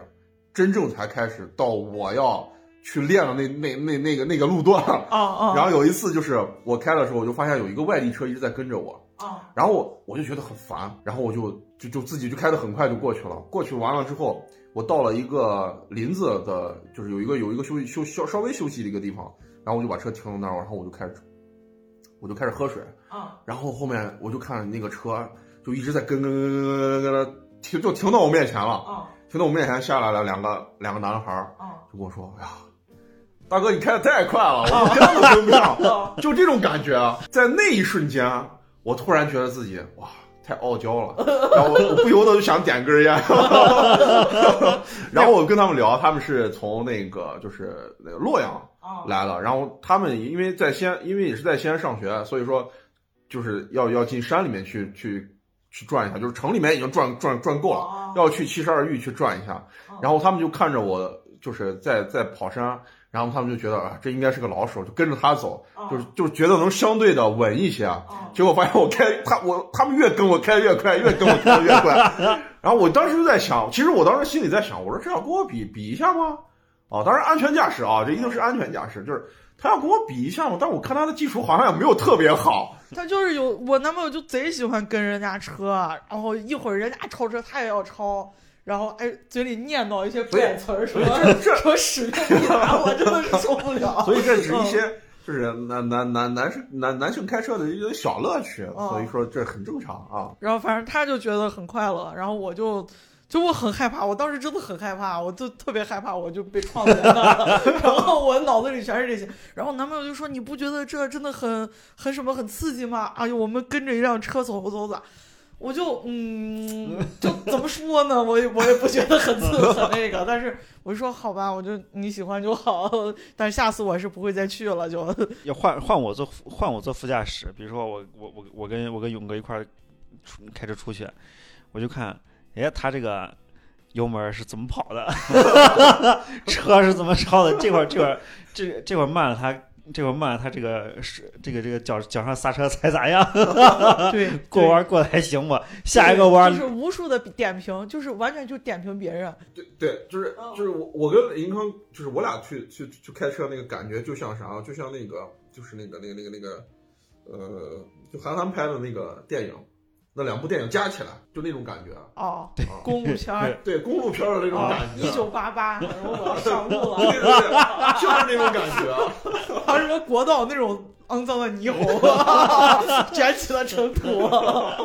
就是我我们跑山路就会像那个，就是韩寒那个《后会无期》加《飞驰人生》这两段加起来，就是我们开车那种感觉。就是你看啊，就是前面就是风景，走山路，然后有各种各样的。就是因为秦岭不是很高嘛，你你从阔叶到针叶，然后再到你甚甚至能看到雪，然后再到下山啊，然后过了分水岭之后就到就是陕南的这种景色，嗯。啊，就是一路上是其实有是其实是有很多景色，然后又有很多弯儿，然后这就到飞驰人生了，这这个阶段就到飞驰人生了，然后这个弯儿怎么过，然后林老师就坐在旁边会拿手机。会去看，哎，前面前面是有有有什么村，有什么，就是我俩就会成那种那 那种状态。我知道，我知道。但是就是如果说有女性的乘客坐在我们后面，去跟我们一块儿，他会觉得非常无聊。是真的非常，他会觉得非常无聊。我就是坐在后面的那个女性，真的非常无聊。我当时把我们就是带来的所有的零食，我都拆开了，就吃了一口。然后，然后，但是我我就就是他。就是我开车，和林老师坐在副驾驶，我们俩的乐趣是很开心的。你就能感受到了。我觉得那会儿就应接不暇，你知道吗？还要看路呢，还要看还要看地图，然后再看看车是咋开的。呀，真的我都服了。那那会儿我就经常会跟林老师说：“赶紧换手机吧，你这连信号都没有。”然后，然后说说回来，说回来，其实就是我们在秦岭啊，这样开车玩有一些很多不错的玩法。啊，首先我自己推荐一个，就是给大家推荐几个三日游之内的这个路线啊。呃，大家从我不知道我之前推荐过没有，因为我我感觉我经常经常聊这些东西。就是首先是从西安开车路过太白县去留坝，然后再从留坝到汉中，然后再从汉中你可以以任何方式回来。对，林林林老师说这个这这条线的风景特别好看。对我景色特别好，百开不厌这条路，景色特别好。你只你只要在西安觉得时间不够长，你想开车去转一圈，你就走这条线，因为你首先你可以走，呃，你可以走关中环线，很快的路过不想走的路。对。然后呢，你进山的时候，你可以先走太白线，你到高原，然后呢，再从太白线那块儿你再进山进到秦岭深处，然后呢，刘坝那块的风景是特别好，特别好啊，就是。进流坝和出流坝那一段的时候，你就可以慢慢找路开。然后呢，他现在路也修的比较好，那块可以慢慢开，那块真的可以慢慢开，真的非常非常好。而且如果说你拿手机去录那段路程的话，真的太漂亮。我男朋友也开过，但是我没跟着他去。所以改改改天，如果他要去的话，把我们俩叫上。我觉得你们应该你就别去了。对，我觉得我应该，我现在就是真的就是已经真诚的感觉到，就是。男性跟女性的那个爱好真的有点不太一样。我现在真的出门玩，我贼喜欢约我的姐妹们，然后我们就是她们都能明白，所有的饭端上来不吃，然后等放急了拍照打卡是一种什么样的快乐，大家都会特别期待的在等着这个瞬间。但是你对面但凡做个男的，那一会儿就是弄筷子呀，一会儿说饿呀、想吃呀啥的，不停的催促，搞得人就很心烦。然后我后来，我当时跟我那个两个姐妹，我们就是。一家店一家店的拍照打卡，就特别的快乐。然后我就发了个朋友圈，我就说那个，我说什么，只有姐妹会陪你吃喝玩乐，男人只会叫你吃面和掰馍。然后底下一群人评论就说说的太对了。我问我男朋友吃啥，他就说吃面。然后还有一个白手党给我评论一个什么，你妄图把吃喝玩乐与掰馍吃面对立起来，有什么意思？差别太大了。然后我就想，哎呀，真的就是特别的不一样。大家能互相能 get 到对方的点。是的，你我觉得应该是这样。我刚刚那个话说的不对，就是我觉得大家就是出门儿出游啊，就是目的地是一个部分，就是旅程是一个部分，你的同伴也非常的重要。你应该要寻找一个，就是真的能跟你志同道合、玩到一起、get 到一块儿所以现在才找什么饭搭子嘛，啊所以才找油搭子嘛，啊，对吧？勇勇哥再给介绍一条山路吧。山路如果说就是呃，那就那那那那就说说一个近的，说一个远的吧。呃，远的其实我比较推荐的有一条路，呃，景色很好，但是是一个没有太开发的峪口，就是叫旧峪，就是旧峪是要过了，它其实已经到周至了，然后过了就是赵公明财神庙，就是那个古庙的再往前的一个峪口，进去之后它有老子墓，嗯啊，周老子墓，然后那那条峪口往里面往里面进，它的景就是它路是稍微窄一些，但是它的整个的这个山里面没有太多噪音，是非常非常安静的。就是你如果把车停下来之后，你是听不见任何噪音的。那条路是我觉得比较远的一条比较好开的。然后再有就是，呃，我经常开的啊，我经常开的，那就是过了，就是一定要过广货街，就稍还其实还是稍微有些远。过了广货街之后，然后不走那个就是壕沟那条线，去走牛背梁那条线，幺零幺省道，哎，对幺零幺幺县道还是？呃，省道应该是。省道啊？走那条线，就是去商洛那条线，嗯，那块儿是特别特别有意思、有趣的。对，那条也是我哦们反复刷的路线。对，那条路上真的是车又少，然后呃，它的这个景色又非常非常啊，植被非常非常浓密，而就是有有的时候会让我觉得它景色就是它这个植被最茂密的时候就是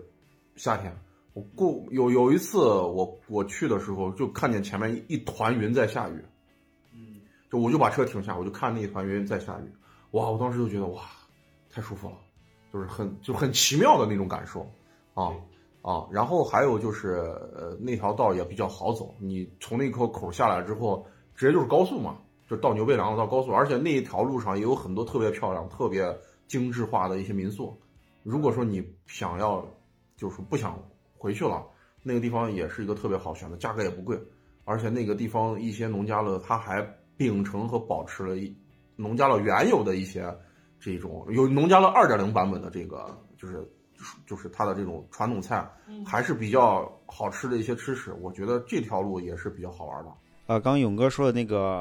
呃中间民宿比较多的地方，应该是朱家湾那一块儿对，朱家湾啊嗯。然后这个地方就是你要激进一点，你当天可以来回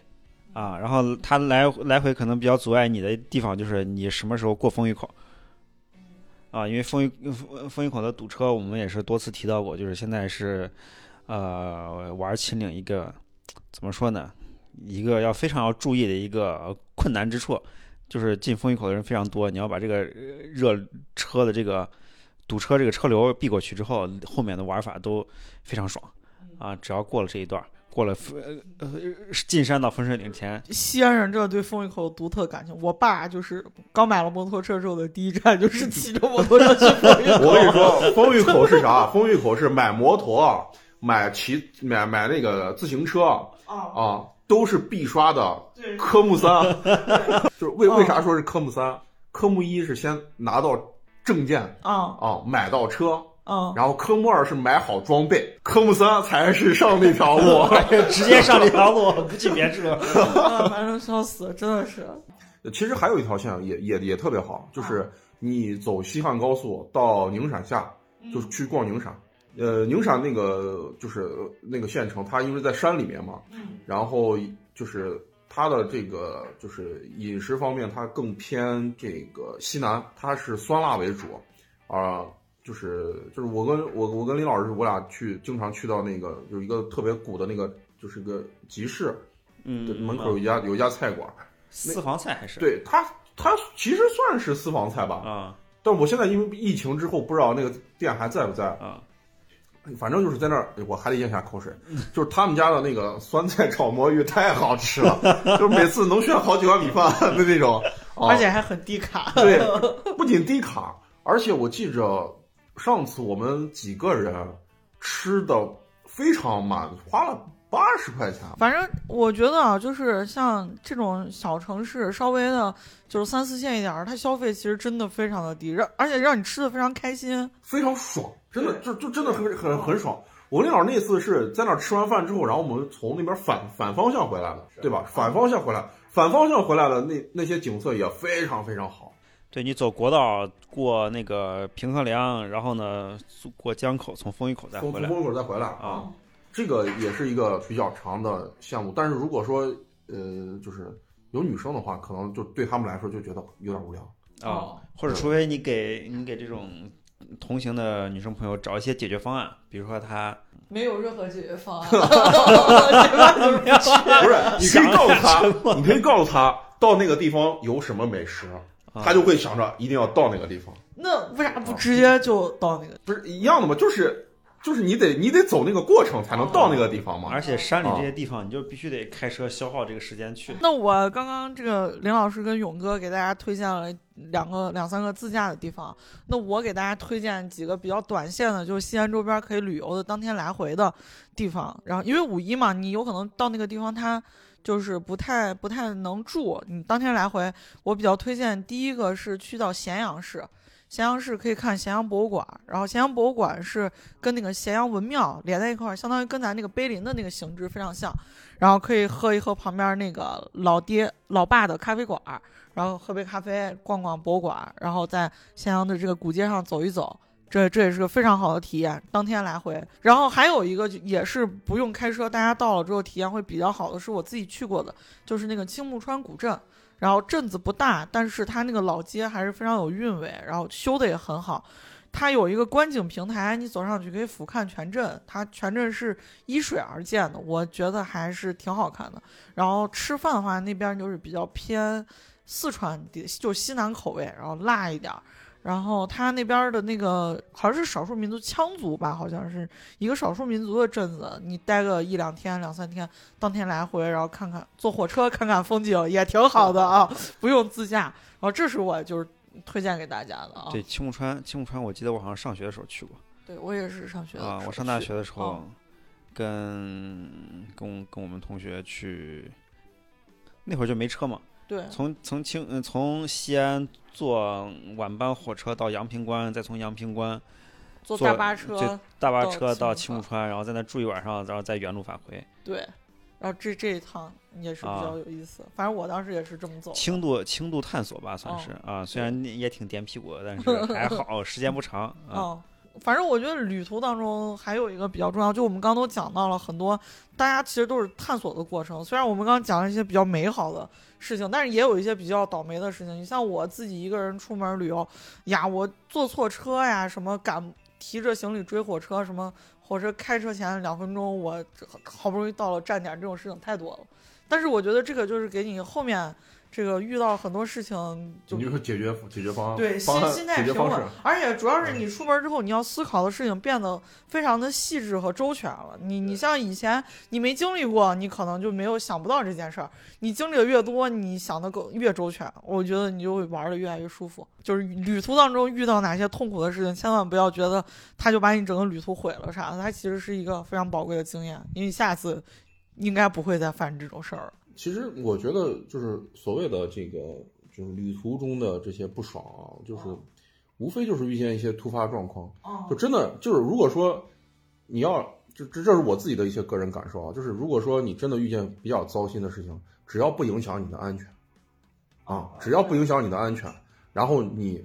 就好往好的想想一想，嗯，手机还在手里，证件还在手里、o k 那你就可以继续，对，回家的钱还够 那就继续，那就继续。啊。我之前有一次出去旅游，然后我上厕所的时候手机掉厕所里了，我当我当时都崩溃了，因为那时候已经进入移动支付的那个时代了，然后我最后实在没办法，然后我就哭着找那个民宿的大哥，然后那个大哥给他的身上捆满了各种塑料袋儿。然后他就伸到那个 下面，给我把手机给掏出来哇，这个太有画面了，然后掏出来了之后，我我就都闻见味儿了。我都我当时那个厕所很干净，啊！然后就是我当时就是掐着一脚的手机，让嗯民宿的姐姐带着我去修手机，嗯。然后我还那个民宿姐姐后来给了我三百块钱，我就拿着它把我手机修了，就是修了好像是一天吧还是啥，反正终于把手机给修好了。然后修好之后就感觉就还好，一下嗯。心态一下子就给平稳了，嗯然后把拿到手机，然后就接着接下来的旅程。但是这个事儿还给我印象挺深。后来我上厕所就是嗯，手机，我要么就紧紧的攥在手里，我要么就放到一个特别安全的地方把它放着，我绝对不会再把它就是 随意放置了。你这个经验确实丰富，啊，啥事儿都经过。哎，一个人出门，你真的会遇到各种各样的突发状况，你就自己解决，我觉得也蛮好的。是是，啊，这后来我出去旅游，再遇到什么就怪事儿，我都已经就习以为常了，就习以为常就不会更怪的了。我真的那些怪事儿，我能说好久，真的太多了。嗯，我觉得，我觉得刚刚才刚才就是咱说回这个旅途事情，我还少提了一下我少提一下我跟勇哥的一个五一计划啊。你刚才小石说是准备去董门镇啊这些地方考察一下。我五一，哎，我我五一其实没打算去太远的地方，因为因为还是对于这种嗯旅游行业的敬畏，不敢去远处，所以我大概会去跟我媳妇儿和娃，因为我娃比较小嘛，带娃可能去周边露营呀、或什么的，消遣两天，给娃给娃放放电就行了。啊对，也也去别处也没用。对他现在这个阶段就是，之前之前我跟我媳妇儿还想呢，我就说这这好不容易迎来一个娃会跑了，然后呢，然后又一个小长假，是不是得带娃去见识见识？我后来左思右想，我觉得我靠，这刚刚放开第一年这假期，带娃出去见识啥呀？见识 还小还小，真的他还小，所以他也记不住，然后呢，见识的都是我们自己的下限 啊，所以说所以说这就准备只是去周边去先把这临近的这个五一和端午先熬过去，让娃再长一长，嗯，然后再带娃出去。其实我非常的不建议，就是很多家长然后带着小孩儿在五一期间去到像陕历博这样的这样的地方，因为他人特别的多，而你大人还好，你大人个儿比较高，你要想象孩子他那个身高非常矮，他他那个空气流通比你闻的还要再差。我反正每次去到那个就是历博那边儿，就是送东西啊啥的，基本上老是见到有娃在哭。哭闹不止，但是那真的孩子太痛苦了。你说那么多人，他把他挤得也受不了，然后那娃一个个热的，那恨不得那个头发都往下滴水。我都心想说，你这父母这个这这个安排有点太不合理，你把娃给热坏了。我说那还不如你你带个把娃带到一个空旷的地方，让他跑一跑，锻炼锻炼身体，都比他现在痛苦的在这儿哭强。而且大人还特烦心，那是娃哦小的时候，还是不要经历这种特别挑战的真的，真的这挑战自己啊，真的是啊。啊。但是玩大点就可以挑战了，比如说勇哥即将计划的行程。我我五一的计划其实是一个非常大的挑战。我从一个热门城市到另外一个热门城市，呃，计划五一带孩子去故宫博物院去参观，因为其实其实之前带他去过，但是那会儿他太小，他对这个地方没有什么直观感受。但他现在上学之后，课文啊，然后上课呀、就是聊完之后，他就突然对这个地方特别感兴趣。对他能联系到东西多了就对，所以他就是说，哎呀，呃，而且就是我们在北去北京的这条这这个计划里面，其实因为因为环球影城他已经去过这个日本的环球影城了，所以他对呃北京的环球影城，其实我我是觉得，就我跟他提完之后，他其实没有那么波澜壮阔，反倒波澜不惊的嗯表表达了一下，说嗯这个地方得去啊。然后我说那故宫和这个就是就是天安门和故宫的话，这个地方必须去嗯啊，这个地方必须去。我说那要那我们再安排一一个那个就是早上我们去看一下升国旗，对，这个一定要去啊。就是他现在已经就是有有有了自己这个就是知识积累之后，他对他自己感兴趣的，他就会提出他的想法和要求。啊，所以我就今年五一要挑战一下，从 这个热门城市到另外一个热门城市，啊，就是还好他稍微大一些，能沟通，呃，就是如如果有什么，就是他会直接跟我说，啊，就是我我我跟我儿子这个状态其实是蛮哥们儿的啊，有啥他都会直接跟我说，所以说，呃，也算是一个就是从热门到热门的一个挑战，啊，就是因为如果说其实如如果说隔平时的话。因为今年五一是是有五天嘛，如果是三天的话，我可能也不会考虑去这种特别热门的地方。然后像特种兵一样，嗯，这也不是我的风格，这这这我娃也不是这样的风格，所以说我们可能会选选择就是刚刚我说的几条周边的线路，或者说去东府或者去西府去转一转，看一下啊，然后就把假期安排的稍微的就是松弛一些。嗯，对，核心核心的一个其一个要素其实就是我们就是想把西安这个客流避开。嗯，真的是，哎你看嘛，那几个地方都沦陷了嘛，啊平时去吃饭的地方都沦陷了。啊反正整个五一在西安还是要，如果说大家真的留在西安的，西安市民还是要这个注意错错峰出行吧。对啊说到说到这个错峰事情，我们也是来到节目最后一个环节吧。本期节目最后一个环节就是我们也凭我们三个人的经验，给大家提几个西安周边这种五一小假期需要避雷不要去的一些目的地。我我先我先提一个代表性的地方，就是我前一阵儿才去的那个萧河生态公园儿。哦，那人贼多呢。那那真是我我给我家离我家离那儿开车比较近，最多半个小时就到了。但是我我上午去那块儿，那那块儿就是路边两排车已经停到位了，啊，停齐了。萧河萧河生态公园虽然是在高新区周边一个环境特别好、面积很大的一个呃这种露营野炊地吧，主要是露营为主了啊，带娃在那儿休闲可以玩一天。然后呢，但是呢，它就是太扎堆儿了。太扎堆了！我靠，那么大个公园，两边路两边呀都能停两排车，而且而且问题是公园塞得下，你你人车停了那么多，据你说撒到这个这个沿河公园里面去，你看着没那么多人，这是这挺可怕的地方，就它容量其实特别大，但是它的车容量没那么大。我们最后去的，我们最后去的是附近那个呃三星城那边比较清静的那种比较宽的马路边绿化带。因为它绿化带周边就除了草地，它旁边还有森林，然后呢有有一有一有那么几米宽的林带延续好几百米，然后呢才是呃才是那种空地或什么，然后它呃厕所修的也比较多，在那儿就能嗯带娃能待住，也就在也就也就这么待了一下，但是呢我靠，这本来是想去公园的核心区域，但根本去不了，去早了都去不了。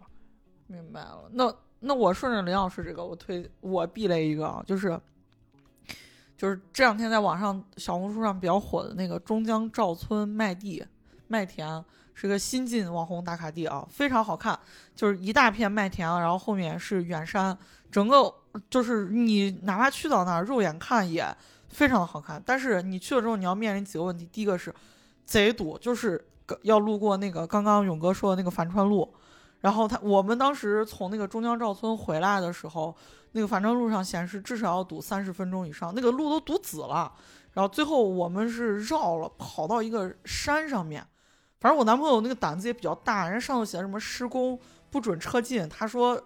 那工地嘛，我就往里头开一开。结果他不知道咋一绕，绕到中南大道上面了，等于我上了个山，跑到中南大道上，然后把它给绕开。要不然我那天就显在那儿堵着呢。这是一个堵得很。二一个是晒贼晒的，我当时下午五点多去的，都把我晒的感觉都有点顶不住，我都不敢想象那种两点多去到那儿人不得崩溃了。就是整个大麦地都没有遮阳的地方，你想遮，你打个伞遮，而且还特别空旷，风也不是说风大，反正就感觉周围比较空旷，然后贼晒呢，然后也不是一个长久能待着的地儿，所以我觉得这个地儿大家如果想去的话，就尽量避开吧对。它它就是个麦子地对，但是确实很美。就是啊，好看是好好看是好看的，但是还我感觉挺避雷的这个地儿啊。然后还有就是一系列的这个这个各种公园吧，什么雁南公园啊什么的，人都非常多。啊、我们公园雁南公园在我家附近。对，那人都非常多。我们当时开车从那边路过的时候，回来都快八点了，然后才陆续有人从那儿撤，整个路上停的全是车，我都不敢想象这五一。反正五一，我觉得就是近郊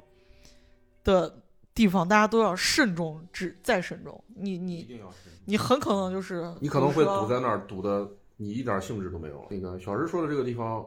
其实我我我要避雷的，就是我我给大家说，就是避雷的这个地方，其实离离他那个地方有点近。嗯，就是太乙驿那一片。哦，那个太夸张了。那一块儿，如果说在五一的时候你选择去那儿，我就建议你不要去，因为你要么就是特别早的去。你要如果说你要是睡起来了再去，这种这这以这种状态去，我就不建不建议你去，因为真的会堵得你怀疑人生，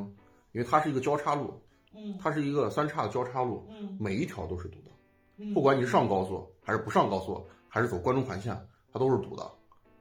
所以那个地方，那个地方其实景色还是蛮不错的。嗯，但是如果说你是在五一期间想要去转一下的话，不管是本地游客也好，还是外地游客也好，我都不建议。对这个雷，我也之前好像依稀也踩到过，就去年端午节的时候就走过那个地方。当时是我们去呃下了高速没几分钟的那种那种那种林地的那个烧烤自助烧烤的那个场子，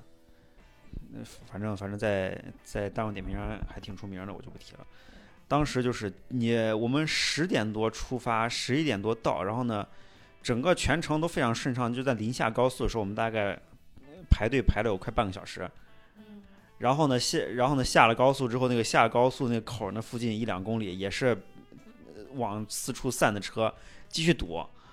然后呢，临近目的地的时候才好一些。然后呢，到了目的地之后，因为全是从这个太乙高速出口下来去这些地方的，呃，这些家庭和游客，你去的那去我们去的那个，那那那这算是烧烤农家乐或者烧烤露营地吧？有那当场也是，我靠，那人多的呀！哎呀，真是，哦，我之前跟我男朋友是一个周末，然后我们几个朋友一起开车，然后去到也是就在太医那附近有个露营营地，然后停到那儿，那车难走的要死，就是一到晚上那个村民，因为他们知道这儿有个烧烤营地，好多村民就在那儿摆流动摊儿呢，把那路堵得水泄不通不说，然后下高上高速下高速都贼痛苦。然后我男朋友的车还不知道被哪个村民划了，贼大一口子给他骑过来了，然后他把这真是个更糟心。对，就是可能就是嗯电动车吧，反正还停到他车旁边，然后一拉划一条贼长口子，他说他贼气愤。这个地方确实特别吓人，我觉得大家就是出门旅游，就是你如果想要很舒服、很顺畅的玩，就一定得做好攻略，尤其是那个查看交通消信息，对，要不然一定要看。对，要不然最后倒霉的真的是你自己。对我、嗯我我基本上去这些地方，我得全程看路。是的，是的，去的时候看路，回家时候看路。比如说啊，比如说像我们西安市民去秦岭这边周边游，有几个地方特别容易堵，你就得赶紧提前看路绕开。就一个是呃西风路，因为全是去进山，你回来的点儿，一个呃西风路、中南那叫啥？长安大道还是中南大道？长安大道那儿长安大道还有一个子午大道，嗯，这三个点儿基本上全是回城进市回回市里的车，你必须在中间儿穿插小路绕一下，然后呢把那个比如说呃长安公园那一段呀，呃那个那个那个南横线那段呀，过渡那一片儿好像也也经常容易堵，反正就是这块儿都其实是有一些小路可以绕开的。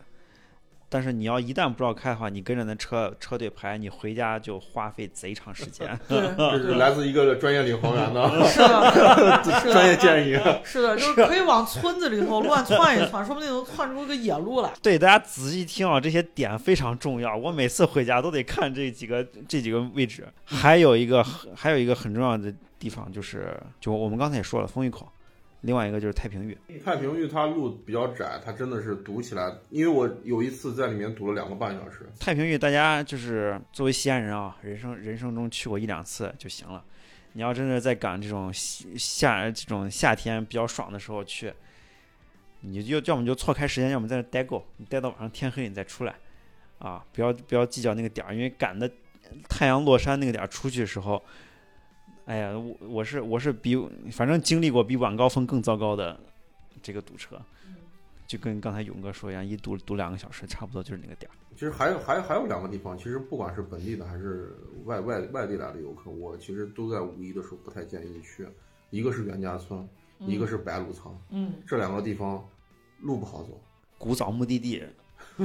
但是现在好像不知道去袁袁家村的人还多不多，多还是多，还是很多还是多？嗯，因为严家村其实覆盖的并不光是是来西安旅游。哦，它还有那个什咸阳啊、么渭南渭南呀，啊这哦，些，其实它还是对周边县城，你去你去吃点那好吃的，不是哦你确实不得不说人家品控做的好，你啊哦你值得一直去哦。但是你去的话就是还是避开吧。啊，哦你交反正我就通太差。可不爱去那个袁家村，因为它那个街太窄了，走的人心烦的很。对，嗯，就是而且就是人又多，你真的就是 face to face 的哦这种脚、啊脚赶脚的在嗯走，。而而且你想去袁家村，主要是吃东西。你说吃东西，我最低的要求就是我要找个地儿我能坐下来吃，啊那都感觉袁袁家村所以是端着吃。着我我就我之前有一次去袁家村就没吃饭，就是虽然 说那你也可以啊，我因为太挤了，我就觉得我今天我不想就是在这儿就是挤来挤去，就是其实也影响啊到你吃饭的心情。不推荐白鹿仓的原因是因为白鹿仓也是一样，就是它虽然有很大的停车场，但是那你想周末都饱和的，再别说五一了。建议去找一些就是做好攻略、看好路况，然后再去选择目的地，嗯啊，这样子能够让你的五一假期不那么累。也压制住有有一些不必要的好奇心。我仔细想，我去之前去过白鹿仓和去过这个那个哪儿袁家村的时候，都是呃刚开车一两年，特别想找目的地，但是也没太在意去哪儿的时候，我就会去这些大家比较熟悉的地方。我想啊，这个地方周边不远，然后开车也 开车也还行，就去了。其实都是呃学教训都是这么学出来的。那那那行，那咱们今天差不多，我们这个给本地人推荐，然后以及分享我们各自旅途当中的一些这个趣事、计划等等。对，就这些啊。这个本期节目跟上期节目有个明确分开啊，我们既要照顾到外地的听众朋友们，也要照顾到本地的听众朋友们啊。大家呃怎么来玩，然后呢，我们自己人怎么跑，都给大家讲清楚了啊。希望大家在接下来今年一年当中的这个假期中，有一个啊，有有多一些的美好的这个旅游经验啊。毕竟疫情憋这么多年，大家都想出去玩，但是你要怎么玩好呢？多做些功课就能把这些避开啊！多听我们节目啊，也能收获一些有用的经验啊。对，重点是最后一句。大家如果对这方面的话题感兴趣，也可以多给我们呃留言。这个旅游旺季才刚刚开始啊，如果如果有什么关注的一些点，我们还可以再给大家策划啊。啊，是的，是的，啊，之前也发现大家也挺爱听这方面的节目，尤其是到了疫情结束的时候，都想出去玩，那你还不赶紧多听一听？嗯，是。然后你你们如果有什么好的目的地，也可以推荐给我们，让我们也也去转一转。当然，也有避雷的地方都告诉我们，我们也可以，呃，告诉更多的听众朋友们，对吧？对，那行，那咱们今天这期节目就聊到这儿。好，好，就这样吧，大家拜嗯拜。拜拜拜拜拜。喂喂喂！节目的最后插播一条口播，非常欢迎大家关注、分享我们的音频节目《掰馍会谈》，也非常欢迎大家跟我们多多留言互动。在 show notes 里有主播的微信，可以添加进入我们掰馍会谈的粉丝群。那么其实我们是做文创的，淘宝搜索“网山原创设计”即可购买我们的文创产品。下期再见。Because he.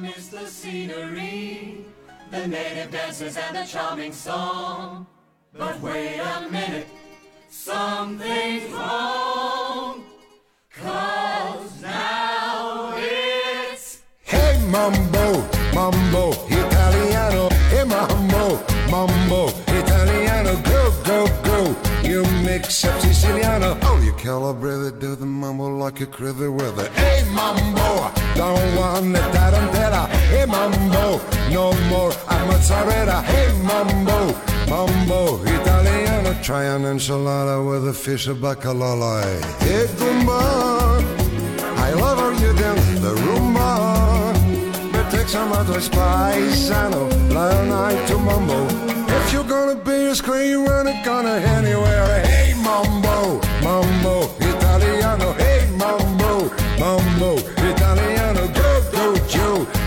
Like Italiano. Hello, quesadilla, you get happy in the pizza when you mambo, Italiano.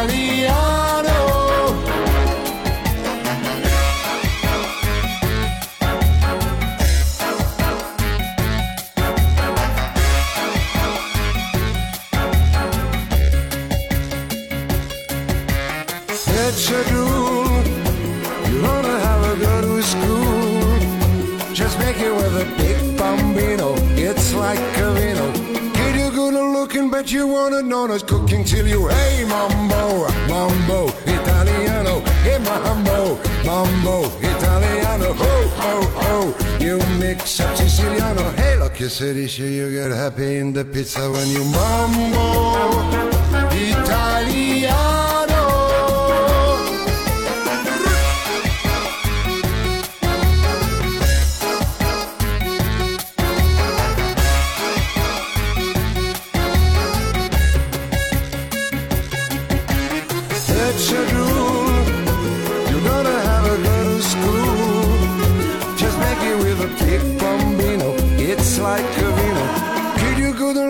But you want to know the cooking till you. Hey, mambo, mambo, Italiano. Hey, mambo, mambo, Italiano. Ho, ho, ho. You mix up Siciliano. Hello, che se dice you get happy in the pita when you mambo.